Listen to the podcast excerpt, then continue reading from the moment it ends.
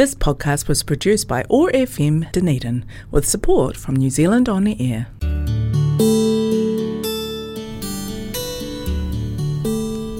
Telugu states in South India are famous for culture, temples, food, Tollywood, and sense of humor. I am Sasi, welcoming you to Namaste Telugu.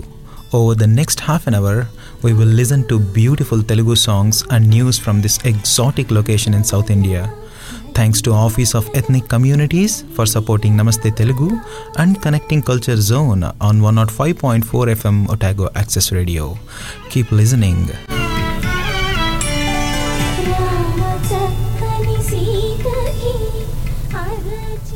నూట ఐదు point నాలుగు FM Otago access రేడియోలో నమస్తే తెలుగు షోకి స్వాగతం. నేను మీ ససి ఈ వారం కొంచెం సరదాగా ఏమన్నా మాట్లాడుకుందాం. గత మూడు వారాల్లో రెండు వారాలు మనం విశ్వంభరుల కవితలను చదువుకున్నాం. కాబట్టి ఈ వారం సరదాగా చాలా క్యాజువల్గా నేను చేసే అన్ప్రొడక్టివ్ అసలు పనికిరాని పనుల గురించి మాట్లాడదాం అనుకుంటున్నాను. అండ్ ఈ ఈ పనికిరాని పనులు చేయడంలో ఉన్న నా విశ్లేషణ మీకు సరదాగా అనిపించవచ్చు లేదా చిరాగ్గా అనిపించవచ్చు there is no middle grounds కాబట్టి నేనేం మాట్లాడాలనుకుంటున్నానంటే సరే గత రెండు వారాల నుంచి ఎవరో నాకు బిగ్ బాస్ అనే సిరీస్ని పరిచయం చేశారు. సరే ఇంతకుముందు మూడు సీజన్లు వచ్చాయి నేను ఎప్పుడు దాన్ని చూడలేదు. బేసిక్గా ఇంకొకరి జీవితాలని ఇంకొకరు అంత దగ్గర నుంచి చూడడం నాకు ఇష్టం లేని పని అని నేను ఇన్నాళ్ళు అనుకుంటున్నాను. అయితే గత రెండు వారాల్లో ఈ బిగ్ బాస్ చూసిన తర్వాత మెల్లిగా దానికి అడిక్ట్ అవుతూ ప్రతిరోజు తెలియకుండానే ఫస్ట్ ఏం చేసేవాడిని?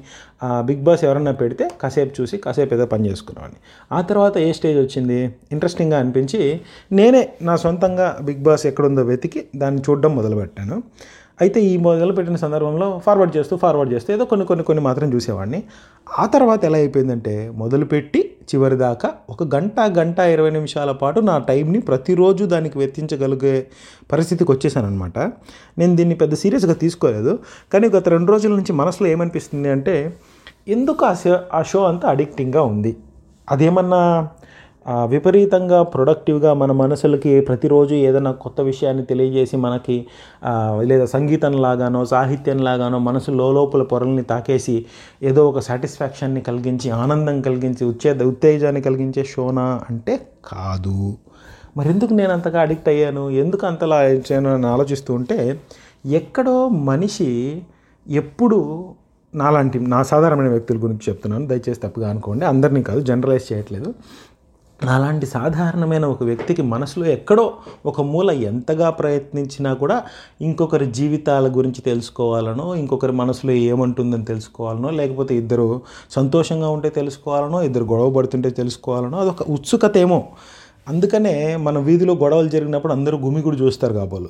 అదొక సరదా మనకు తెలియని మనసు లోపల కొన్ని భావాల్ని కొన్ని భావాల్ని అది సం సమాధానపరుస్తుందేమో. అలాంటి అలాంటి అనిపిస్తుంది. అందుకనే బిగ్ బాస్ షోలో ఉండే హ్యూమన్ ఎమోషన్స్ ఇద్దరి మధ్యలో గొడవలు ఇద్దరి మధ్యలో సంతోషాలు ఒక పది మంది ఉన్నప్పుడు ఇద్దరు మంది టీమ్గా అవ్వడము ఒక ముగ్గురు వాళ్ళకి వ్యతిరేకంగా ఉండడం ఇద్దరు కొట్టుకోవడం ఒకరినొకరు ఎక్కిరించుకోవడం ఇవన్నీ చాలా ఇంట్రెస్టింగ్గా అనిపిస్తాయేమో అనిపిస్తుంది. ప్రిసైజ్గా ఆలోచిస్తే ఫేస్బుక్ కానీ ఇన్స్టాగ్రామ్ కానీ సోషల్ మీడియా ఏవైనా కూడా పక్కన వాళ్ళ జీవితాలని మనకు చూపించేవి ఏవైనా కూడా సూపర్ సక్సెస్ అవ్వడానికి కారణం మనిషి లోపల దాగున్నటువంటి ఈ అవ్యక్తమైనటువంటి ఉత్సుకతనే అనుకుంటాను. ఫర్ ఎగ్జాంపుల్ నేను ఇన్ని రోజులు ఏమనుకున్నాను నా గురించి అంటే నేను పరాయి వాళ్ళ జీవితం గురించి తెలుసుకోవాల్సిన అవసరం నాకు లేదు.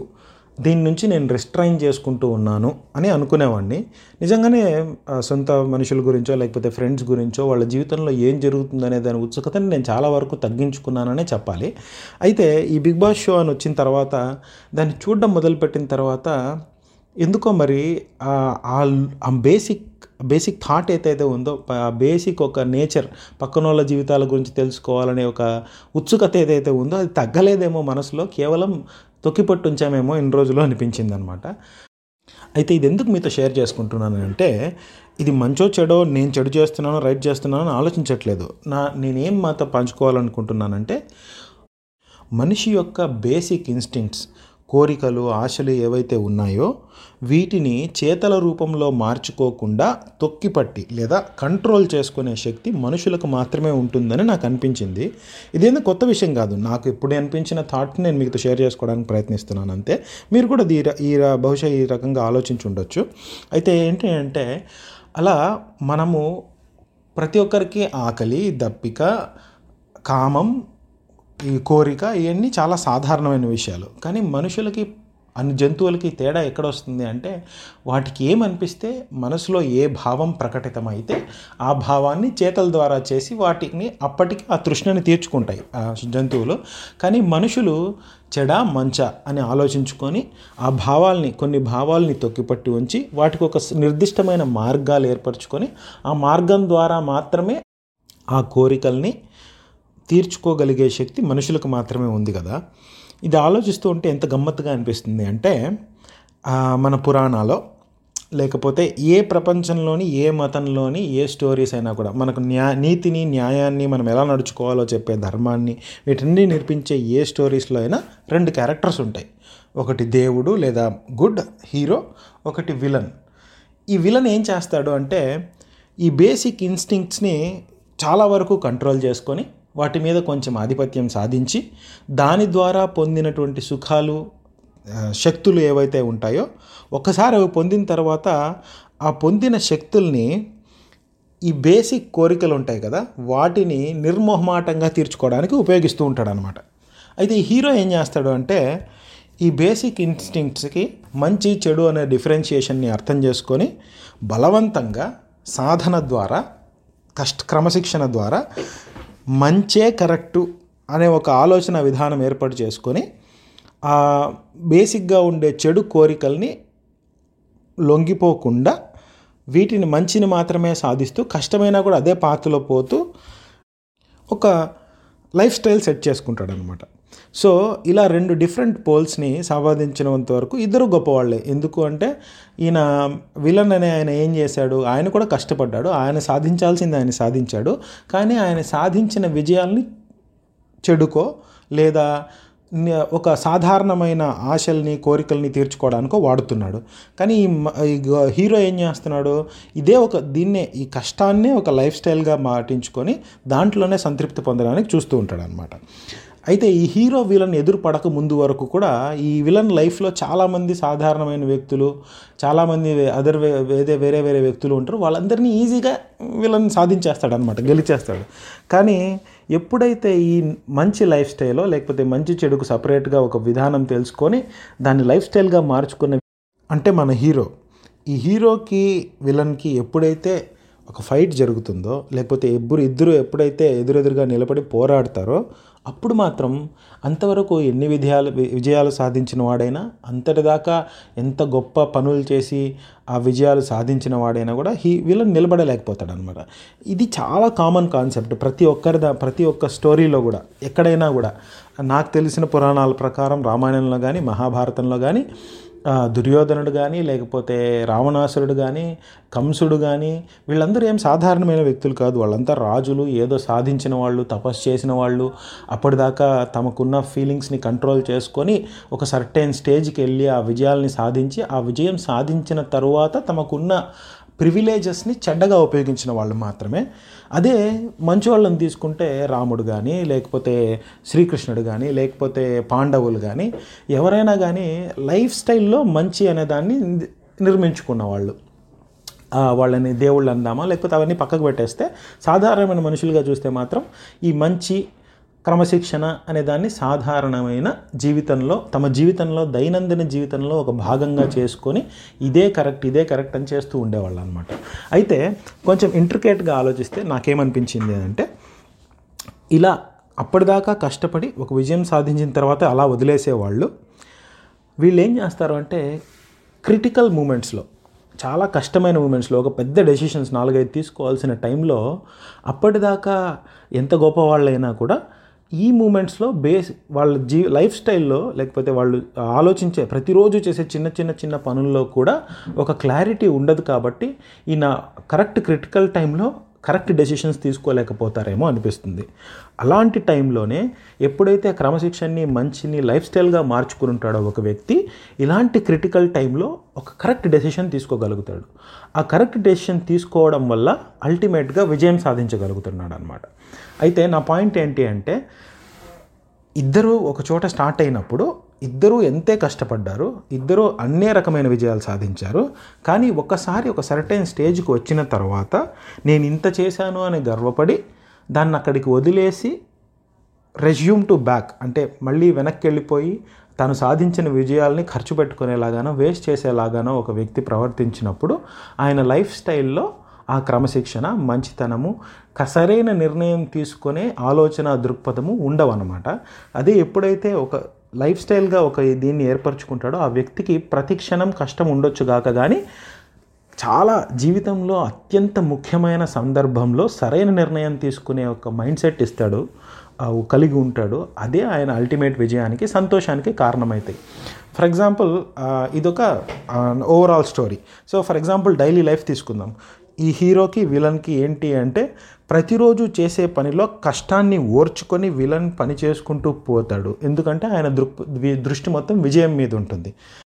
అంటే ఉదాహరణకి మనం ఒక ఎగ్జామ్ రాసి ఇంజనీరో డాక్టరో కావాలనుకున్నప్పుడు మన దృష్టి అంతా కూడా డాక్టర్ అయిన తర్వాత ఎలా ఎంజాయ్ చేయాలి? ఇంజనీరింగ్ కాలేజ్లో సినిమాల్లో చూపించినట్టు ఎలా అమ్మాయిలు వేసుకొని తిరగాలి అని ఫర్ ఎగ్జాంపుల్ చెప్పాను క్షమించాలి.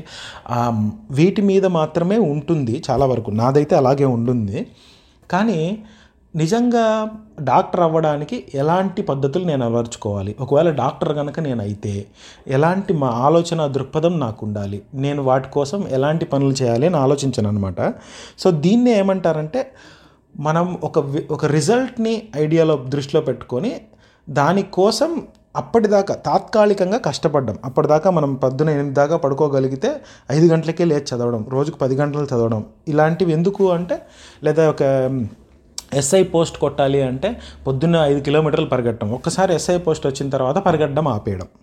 ఇలాంటి అది నా పాయింట్ ఏంటి అంటే మనము కూడా లైఫ్లో చాలా వరకు ఈ విలన్ లాగే ప్రవర్తిస్తుంటాం. మనకు కావాల్సిన దానికోసం అది దక్కేదాకా విపరీతంగా కష్టపడతాం దానికోసం ఏదో చేస్తాం. కానీ ఒకసారి దక్కిన తర్వాత దాన్ని మెయింటైన్ చేయడానికి కావాల్సిన శ్రమ చేయమేమో అనిపిస్తుంది. కానీ ఈ హీరో లైఫ్ స్టైల్ ఎలా ఉంటుందో మీరు ఒకసారి ఆలోచిస్తే ఆయన చిన్నప్పటి నుంచి ఏం పని చేశాడో ఆయన ఏం అవ్వాలనుకున్నాడో ఆయనకు ఒక క్లారిటీ ఉంటుంది. అలా అవ్వడానికి కావాల్సినవి ఈయన చేస్తాడు. వీళ్ళనిలాగే చేస్తాడు. కానీ ఒకసారి దాన్ని సాధించిన తర్వాత సాధించిన తరువాత దాంట్లో మరుసటి విజయం సాధించడానికి ఎలాంటిది ఉంటుందో ఆ హార్డ్ వర్క్ చేయడం మొదలు పెడతాడనమాట ఇక్కడే హీరోకి విలన్కి తేడా వచ్చేస్తుంది మన స్టోరీస్లో. ఆ డిఫరెన్స్ ఏదైతే ఉందో ఎందుకు అది ఎంత మేజర్ డిఫరెన్స్ అవుతుంది అని మేము మనం ఇందాకే మాట్లాడుకున్నాము. ఎప్పుడైతే జీవితంలో క్రిటికల్ డెసిషన్స్ తీసుకోవాల్సి వస్తుందో అప్పుడు ఈ డిసిప్లైన్డ్ లైఫ్ స్టైల్ అనేది యూజ్ అవుతుంది అనేది నా ఆర్గ్యుమెంట్ అనమాట ఇక్కడ. పోతే ఎందుకు ఇంత డీప్గా ఏదేదో కాన్వర్జేషన్లోకి వెళ్ళాల్సి వచ్చింది అంటే ఒకసారి మనం మనం జనరల్గా వీకెండ్లో ఖాళీగా ఉన్నప్పుడు లేదా ఏదైనా బుక్ చదువుతున్నప్పుడు దాంట్లో కొన్ని వర్డ్స్ కొన్ని సెంటెన్సెస్ మనల్ని మనల్ని మనల్ని మనం ఆలోచించుకునేలాగా చేస్తాయి. మొన్న ఓ రెండు మూడు వారాల క్రితం నేను అసమర్థుని జీవిత యాత్ర అనే బుక్ చదువుతున్నప్పుడు చాలా క్వశ్చన్ చాలా లైన్స్ అందులో నన్ను నేను క్వశ్చన్ చేసుకునేలాగా చేసాయి అనమాట అలా క్వశ్చన్ చేసుకునేలాగా చేసినప్పుడు నేనేం చేస్తున్నాను జీవితంలో నాకన్నా బెటర్ సక్సెస్ సాధించిన వాళ్ళు ఏం చేస్తున్నారు? అలా కంపేర్ చేసుకోగలిగితే అలా కంపేర్ చేసుకున్నాను అనమాట అలా చేసుకున్నప్పుడు మాత్రమే నాకు అర్థమైంది. అంతవరకు నాకు అర్థం కాలేదు. నేను సాధారణంగా నీకు ఒక ఫస్ట్ క్లాస్ అయిపోతే సెకండ్ క్లాస్ సెకండ్ క్లాస్ అయిపోతే థర్డ్ క్లాస్ అప్పటిదాకా ఎలా గుడ్డిగా చదువుకుంటూ వెళ్ళిపోయామో జీవితాన్ని కూడా అలాగే జీవించేస్తున్నానేమో అనిపించింది. కానీ ఎప్పుడైతే మనం ఒక పాజిటివ్ కంట్రోల్ని మనకన్నా పైన ఉన్న వాళ్ళనో లేకపోతే మన దృష్టిలో మనకన్నా పైన ఉన్న వాళ్ళు there is no true high అండ్లో in this world నిజంగా చెప్పాలంటే కాకపోతే మన దృష్టిలో మనం ఒక ఐడియల్గా తీసుకున్న వాళ్ళని వాళ్ళ లైఫ్ స్టైల్ ఏంటి వాళ్ళు ఎందుకు అలా సక్సెస్ఫుల్గా చేయగలిగారు? ఫర్ ఎగ్జాంపుల్ సచిన్ టెండూల్కర్ చిరంజీవో సచిన్ టెండూల్కర్తో పాటు చాలామంది ఇండియన్ స్క్వాడ్లో సీట్ సంపా um, చోటు సంపాదించిన తర్వాత అప్పటిదాకా కష్టపడి అప్పటిదాకా సచిన్ లాగే వాళ్ళు కష్టపడి ఉంటారు. కానీ దాని తర్వాత కూడా కష్టపడ్డాడు కాబట్టి ముప్పై ఏళ్ళ పాటు అదే శ్రమను చూపించాడు కాబట్టి సచిన్ టెండూల్కర్ సచిన్ టెండూల్కర్ అయ్యారు. మిగతా వాళ్ళు కాలేకపోయారు అనేది నా ఉద్దేశం. అలాగే చిరంజీవి. చిరంజీవి కూడా సినిమాల్లోకి వచ్చిన తర్వాత సినిమా నెంబర్ వన్ హీరో అయ్యేదాకా ఎంత కష్టపడ్డాడో ఆ తర్వాత కూడా కష్టపడ్డాడు కాబట్టి నెంబర్ వన్గా చాలా సంవత్సరాలు ఉండగలిగాడు అని నా థియరీ అనమాట కోర్స్ మీరు వేరే సినిమా వేరే హీరో ఫ్యాన్స్ అయితే ఆయన కూడా మీ దృష్టిలో నెంబర్ వన్ అంటాడు. కానీ ఆయన కూడా నెంబర్ వన్ అవ్వడానికి ఎంత కష్టపడ్డాడో నెంబర్ వన్ అయిన తర్వాత కూడా అంతే కష్టపడాలి. అలా కష్టపడి ఉంటారు కాబట్టి ఈరోజు కూడా మీ దృష్టిలో వాళ్ళు నెంబర్ వన్గా ఉండుంటారు నేను ఎగ్జాంపుల్ జస్ట్ చెప్తున్నాను. ఇలా ఆలోచించగలిగే ఇలా నన్ను నేను ఆలోచించుకొని ఇంకొకటితో కంపేర్ చేసుకొని మంచిగా ఎదగగలిగే స్కోప్ నాకు ఆ బుక్ ఇచ్చిందనమాట ఆ ఏ బుక్ అయితే అది కేవలం ఒక బుక్కే ఎందుకు చాలామంది బుక్స్ చదివితే గొప్పవాళ్ళు అవుతారో మన ఆలోచన ధోరణి మారుతుందో అనిపిస్తే ఇది నాకు ఒక ఎగ్జాంపుల్ అనిపించింది. సినిమాలో లేకపోతే ఏదైనా గొప్ప ఇప్పుడు రామాయణమో భారతమో లేకపోతే జీసస్ క్రైస్ట్ స్టోరీనో లేకపోతే ఇంకొక మతానికి సంబంధించిన గొప్ప గొప్ప కవితలను మనకు సినిమాల్లాగా కూడా చేసి చూపిస్తారు. కాకపోతే సినిమాలు చూపించినప్పుడు ఆ యాక్టర్ ఎలా యాక్ట్ చేశాడు? ఆ చుట్టుపక్కల ఫ్రేమ్ ఎలా పెట్టాడు? ఇలాంటి ఆలోచనలు నాకు అక్కడే ఆగిపోతాయి అనమాట ఆ స్టోరీని ఎంజాయ్ చేయడంలోనే ఆ విజువల్ ఫీస్ట్ని ఎంజాయ్ చేయడంలోనే ఆగిపోయింది. కానీ మనసుని కదిలించే భావాలు రావాలి అంటే బహుశా సాహిత్యంతోనే సాధనం. నేను ఈ ప్రా ఎందుకు నవ్వుతున్నాను అంటే ఈ ఎపిసోడ్ మొదలుపెట్టినప్పుడు సరదాగా మాట్లాడుకుందామని అన్నాను కానీ తెలియకుండానే బుక్ల దాకా వెళ్ళిపోయాను. ఎందుకో మరి మనసు అలా అలా అలా లాగేస్తూనే ఉంటుంది. అటువైపు మీతో ఎప్పుడు మాట్లాడినా కూడా. అయితే ఈ వారానికి చాలానే మాట్లాడాను. బట్ నా పాయింట్ ఏంటంటే దయచేసి మిమ్మల్ని మీరు క్వశ్చన్ చేసుకునేలాగా మీకు ఎదగాలి. అప్పుడే ఎదుగుతాము అని అనిపించిందంటే బుక్స్ చదవండి. బుక్స్ చాలా హెల్ప్ చేస్తాయి. మీకు ఏ బుక్స్ అయితే అది చదవండి. కానీ ముఖ్యంగా నా నేను ఎంకరేజ్ చేయడం ఏంటి అంటే తెలుగు బుక్స్ చదవండి. తెలుగు బుక్లు చదవడం ద్వారా ఒక పది మంది పది బుక్లు ఎక్కువ సేల్ అయ్యాయి అనుకోండి ఆ రచయితకి ఇంకొక బుక్ రాయాలనే కోరిక కొలుతుంది ఆయన అప్పలా రాసి ఇంకొంచెం ఫర్ ఎగ్జాంపుల్ మన లైఫ్లో ఇప్పుడు డబ్బులు సంపాదించడమే గొప్ప కాబట్టి ఒక రెండు ఇల్లు కొనుక్కోగలిగాడు అనుకోండి ఇప్పుడు సినిమా హీరోలు ఎందుకు సినిమాల్లోకి వెళ్ళాలనుకుంటామంటే పెద్ద పెద్ద సినిమాలంతా హీరోలంతా పెద్ద పెద్ద ఇల్లు కొనుక్కొని పెద్ద పెద్ద కార్లలో ఎంజాయ్ చేస్తున్నారు కాబట్టి. అలాగే రాజకీయ నాయకులు అలాగే బాగా సంపాదించే సాఫ్ట్వేర్ ఉద్యోగులు అలాగే ఒక రచయిత కూడా ఒక పెద్ద ఇల్లు కొనుక్కొని రైటర్ అని పైన బోర్డు పెట్టుకొని ఇన్ని బుక్స్ నేను చేశాను అని ఆయన ఒక సెలబ్రిటీ లాగా చూసామనుకోండి పిల్లలు కూడా రేపొద్దున ఇంకొక జనరేషన్ వాళ్ళు కూడా మేము కూడా రైటర్ అవ్వాలి అనే స్టేజ్కి వస్తుందన్నమాట. అలా స్టేజ్కి వచ్చినప్పుడు తెలుగు డెఫినెట్లీ బెటర్ అవుతుంది. కొత్త కొత్త ఆలోచనలు వస్తాయి. మన తెలుగులో కూడా ఇప్పుడు ఇంగ్లీష్లో ఎంతటి సాహిత్యం ఉందో ఇంగ్లీష్లో బుక్కులు రాస్తే రైటర్ అనేది ఒక కెరియర్ లాగా ఎలా తీసుకుంటారో సినిమాలు కాకుండా. సినిమాలు పాటలకి కాకుండా కేవలం బుక్ రైటర్ అనేది ఒక క్యారియర్గా ఎలా వాళ్ళు తీసుకుంటారో అలా మన తెలుగులో కూడా వస్తే మన తెలుగు సాహిత్యం మరింత గట్టిపడుతుంది. అలా గట్టిపడినప్పుడు మాత్రమే మన తెలుగుని ఇంకొక తరానికి అటునుంచి ఇంకొక తరానికి చేంజ్ అవుతున్నా కూడా ఒక ఫామ్ని మనం ట్రాన్స్ఫర్ చేయగలుగుతాం. అలా చేయగలిగినప్పుడే మన ఒరిజినల్ భావాలని మాటల్ని మనం వ్యక్తీకరించుకోగలుగుతాం. నాలాగా ముప్పై మాటలు మాట్లాడితే దాంట్లో పద్దెనిమిది మాటలు ఇంగ్లీషు మిగిలిన తెలుగు కాకుండా ఇంకా బెటర్గా మనసులోని భావాల్ని ఇంకా బెటర్గా సొంత లాంగ్వేజ్లో ఎక్స్ప్రెస్ చేసుకోగలిగే సౌలభ్యం రావాలి మనకొని అలా రావాలి అంటే ఫస్ట్ మనల్ని మన తెలుగుని మనం స్టైలైజ్ చేసుకోవడం సెలబ్రిటైజ్ చేసుకోవడం చేయాలి కాబట్టి అలా అవుతుందనే ఉద్దేశం తప్ప ఇంకేం లేదు. దయచేసి వీలైతే రెండు తెలుగు బుక్స్ చదవండి. చదివిన తర్వాత మీకు ఎలా అనిపించిందో మన ఎఫ్బి పేజ్ ఉంది one zero five point four FM Otago access నమస్తే తెలుగు అని. అందులో మీ ఫీడ్బ్యాక్స్ ఇవ్వండి. నేను సంతోషిస్తాను వీలైతే షేర్ చేసుకుంటాను. అంతేవరకు శనర్థులు నేను మీ ససి మీరు వింటున్నారు one five point four FM Otago access రేడియోలో నమస్తే Telugu show